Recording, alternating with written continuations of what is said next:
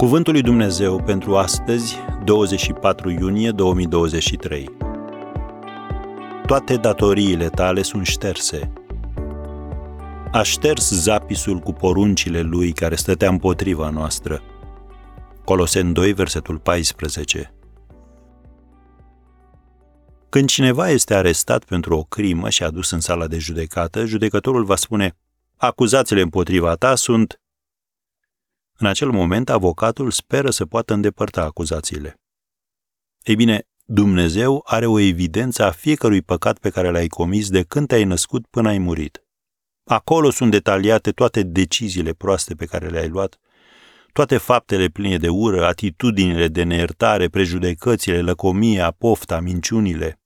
El le-a consemnat pe toate. Dar tu nu ai văzut acest dosar și nimeni altcineva nu l-a văzut, pentru că el ne-a iertat toate greșelile. A șters zapisul cu poruncile lui care stătea împotriva noastră și ne era potrivnic și l-a nimicit, pironindu-l pe cruce. Scrie în Colosen 2, versetele 13 și 14.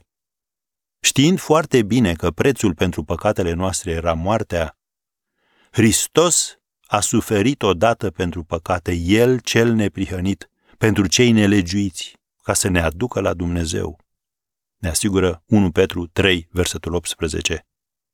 Să reținem cuvintele a iertat și a șters zapisul păcatelor pe care le-ai comis.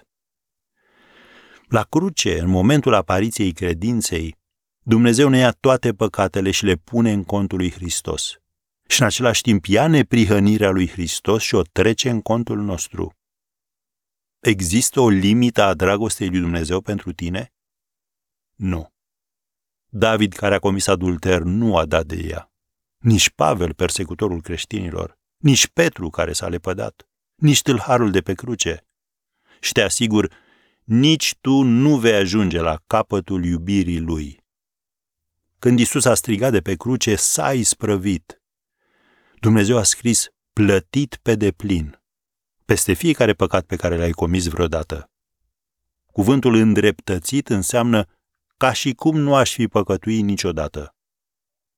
Astăzi, mulțumește lui Dumnezeu pentru dragostea lui pentru tine.